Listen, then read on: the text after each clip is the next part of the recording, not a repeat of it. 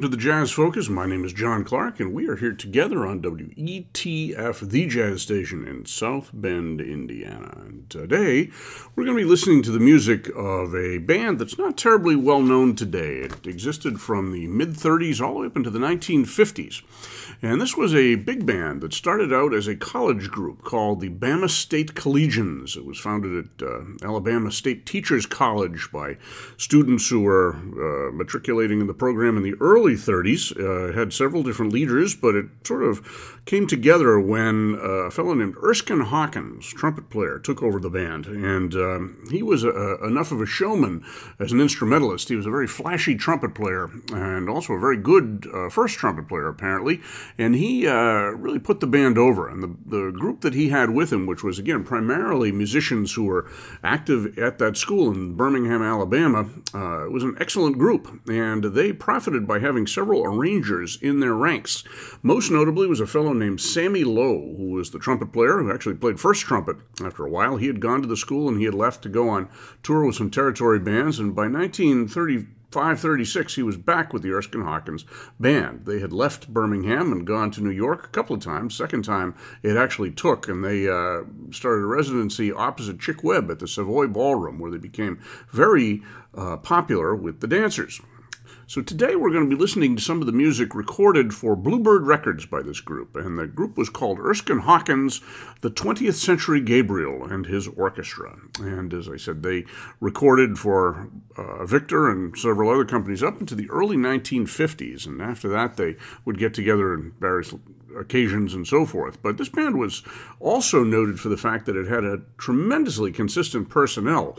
Uh, for most of its existence, it had four or five of the same musicians in it from beginning to end. They were also very widely recorded. There are about six or seven CDs out of the complete Erskine Hawkins Band recordings. We're going to focus today on the arrangements and occasionally compositions by Sammy Lowe. And as we will hear, he was very much enthralled with the Jimmy Lunceford style that was set by Sy Oliver and some of the other arrangers in the Lunceford band. And we've done some podcasts and shows on them in the past. I should also mention we did a podcast a while back on the Bama State Collegians, the first series of recordings that Erskine Hawkins made with that group for uh, Vocalion in 1936 and 37.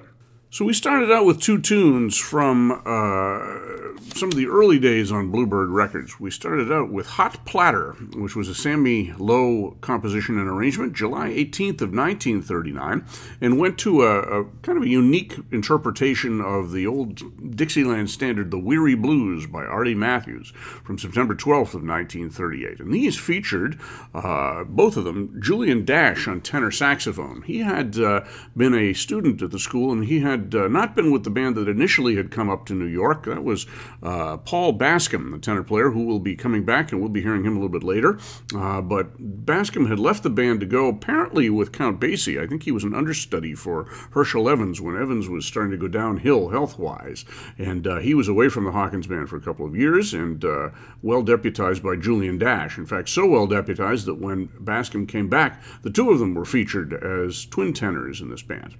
Uh, we also have Erskine Hawkins himself playing some of the flashier trumpet styled uh, things. We heard him especially on Hot Platter at the beginning. We heard Dud Bascomb, Paul's brother, playing some of the jazzier trumpet solos, especially the more Louis Armstrong style, although uh, Dud Bascomb was known as a kind of an innovative player, or a forward looking player, I should say. And we heard him playing on both Hot Platter and Weary Blues. We also heard Robert Range on trombone in there. On baritone sax and especially on clarinet uh, on Hot Platter, we heard Haywood Henry, another charter member of the band. Hot Platter also seems to featured a bass sax in the ensemble, but it wasn't played by uh, Haywood Henry, I don't think. He uh, switched to clarinet pretty quickly, if it were. The full personnel of the band is Erskine Hawkins, Sammy Lowe, Dud Bascomb, and Marcellus Green on trumpets, Edward Sims and Robert Range on trombone, William Johnson, uh, Bill Johnson on alto sax. He did quite a few fine arrangements as well and had a great solo voice, sort of halfway between Johnny Hodges and uh, Willie Smith, which we'll hear coming up. Jimmy Mitchell on alto sax. He was also the romantic singer of the band. We're not going to be hearing from him today. Julian Dash on tenor sax. Haywood Henry on clarinet and baritone. Avery Parrish, another charter member, on piano. He did some arrangements as well. William McLemore on guitar. Leamy Stanfield on bass. And James Morrison on drums. And this is the basic personnel we're going to hear for this entire program. We're going to go up to the uh, immediate pre World War II times from about 1941 42, and the band changed hardly at all during that whole period. So we're going to go on now to uh, some more uh, Sammy Lowe tunes and emphasize the Jimmy Lunceford uh, influence a little bit more, I think. We're going to hear a tune from uh, April 8th of 1939 called Raid the Joint. This is also by Sammy Lowe and Erskine Hawkins. Then we're going to follow that with a good old good one, as they say, a tune by Shelton Brooks called The Easy Rider, which probably goes back considerably further in uh, black entertainment history. That uh, comes from October 20th of 1938. Moving on, we're going to go to a tune called No Soap, which is substi- uh, or subtitled A Jitterbug Jamboree, another Lowe tune and arrangement. That's from May 14th of 1939. And uh, then a, kind of an interesting tune. I, I, I, was happy to pick this. This is called Sabu, another tune by uh, Sammy Lowe and Erskine Hawkins. That, again, from 1939, this time December 20th. Then we're going to finish up with a, a tune that uh, I think has some Ellington influence called The Midnight Stroll. Has some good clarinet in there from April 26th of 1940. So this is uh, Erskine Hawkins, the 20th Century Gabriel and his orchestra, playing the arrangements and mostly the compositions of Sammy Lowe. Raid the Joint, Easy Rider, No Soap, Sabu, and The Midnight Stroll.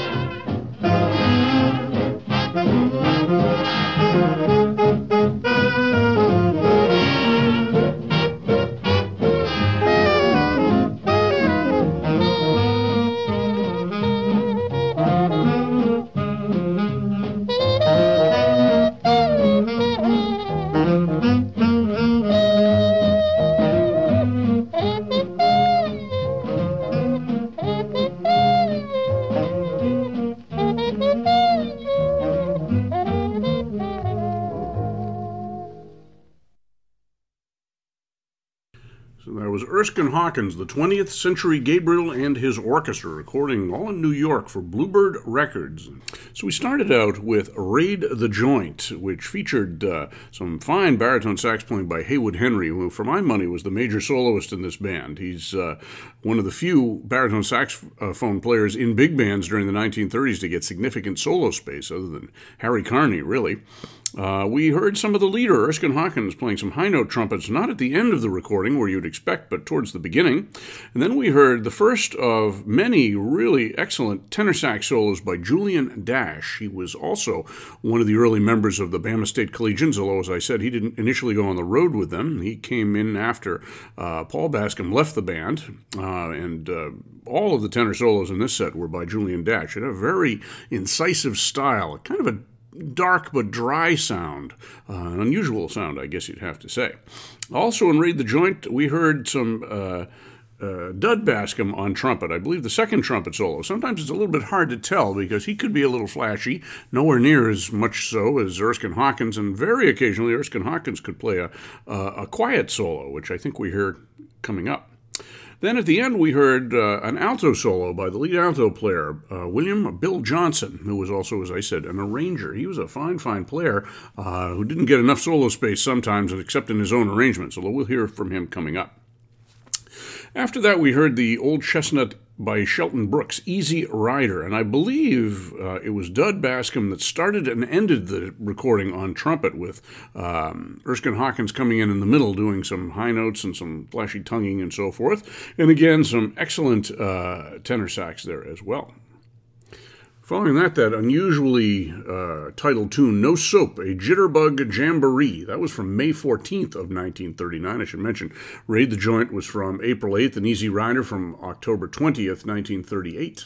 And No Soap featured uh, definitely Erskine Hawkins at the beginning, of long solo, a couple of choruses by Julian Dash at the end, and in the middle, kind of a rhythm section feature, which brought the bass player, uh, Leamy Stanfield, into prominence. He played uh, one of the rare bass solos here.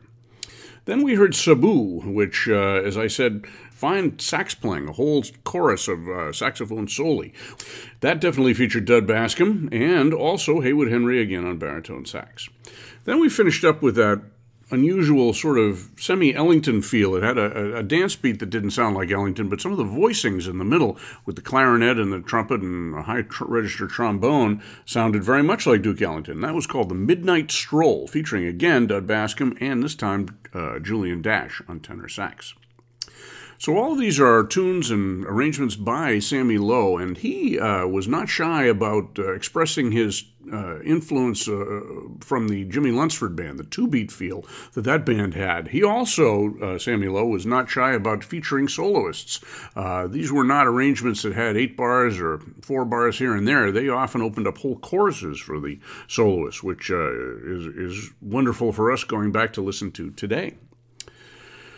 So we're going to go up a little bit to a tune, one of the better known tunes uh, that this band did. It's called The Norfolk Ferry, and uh, this was done actually after the uh, return of uh, Paul Bascomb on tenor sax. And this comes from November 6th of 1940, and we're going to hear uh, two tenor solos. We're going to hear Paul Bascomb, I think he's the first, and then Julian Dash on the second tenor solo. Paul Bascomb had a much more roller smooth sound, you'd have to say, kind of more like Chu Berry. Had a, a, more muted style of saxophone playing, I guess you'd have to say, but tended to play uh, with a real, real drive. Following that, we're going to hear a tune called the Junction Blues. This is from June 10th of 1940. Uh, tell you the solos when we get there. And then uh, one of the other better or well known tunes that this band did, something called the Shipyard Ramble. And this was a, a, a tune that, again, was composed by Sammy Lowe. It dates from May 15th of 1941, so we're moving up a little bit here. And again, I don't have to say the personnel again because it was basically the same. Then we're going to finish off with two tunes from the very end of the band's first period of recording, right before uh, the recording band took uh, effect in the summer of 1942. We're going to hear the Bear Mash Blues and then wrap up with the Bicycle Bounce. That was from May 27th of 1942. And uh, all of these, as I said, were recorded for Bluebird Records, the RCA Victor subsidiary, all done in New York. So this is Erskine Hawkins playing the music, uh, the arrangements of Sammy Lowe. Norfolk Ferry, Junction Blues, Shipyard Ramble, Bear Mash Blues, and the Bicycle Bounce.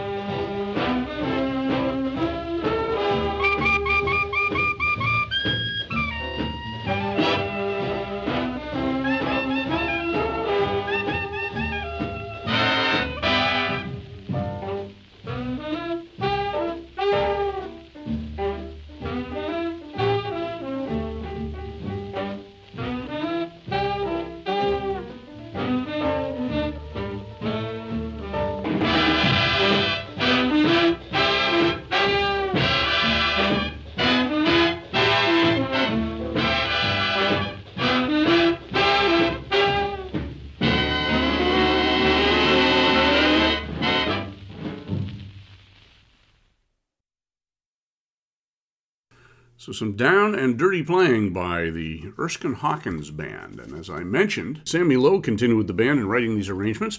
Later in his career, he wrote for uh, many of the surviving big bands, but also for uh, James Brown. And uh, some of his uh, big hit recordings were done with Sammy Lowe arrangements. So, we started out with Norfolk Ferry which uh, featured both tenor saxes. Uh, Paul Bascomb was back in the band. We indeed started out with Julian Dash. I may have said the other way around.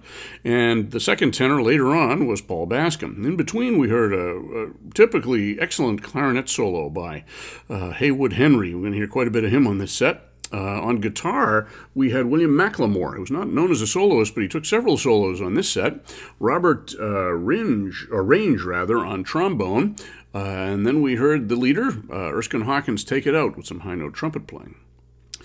After that was the Junction Blues, and that might have been a play on the title of their biggest recording, which was Tuxedo Junction. On Junction Blues, we had another guitar solo leading to an alto solo, again by Bill Johnson. Uh, definitely Dud Bascomb on that one, and some excellent clarinet on the out chorus of the ensemble by Haywood Henry.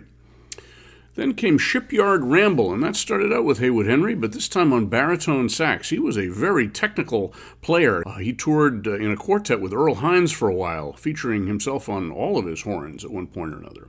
Then we heard Dud Bascomb uh, on trumpet, and uh, a little bit of Erskine Hawkins in there probably as well. And I think we heard some more Julian Dash, uh, and then ending up with some guitar uh, at the end of that arrangement.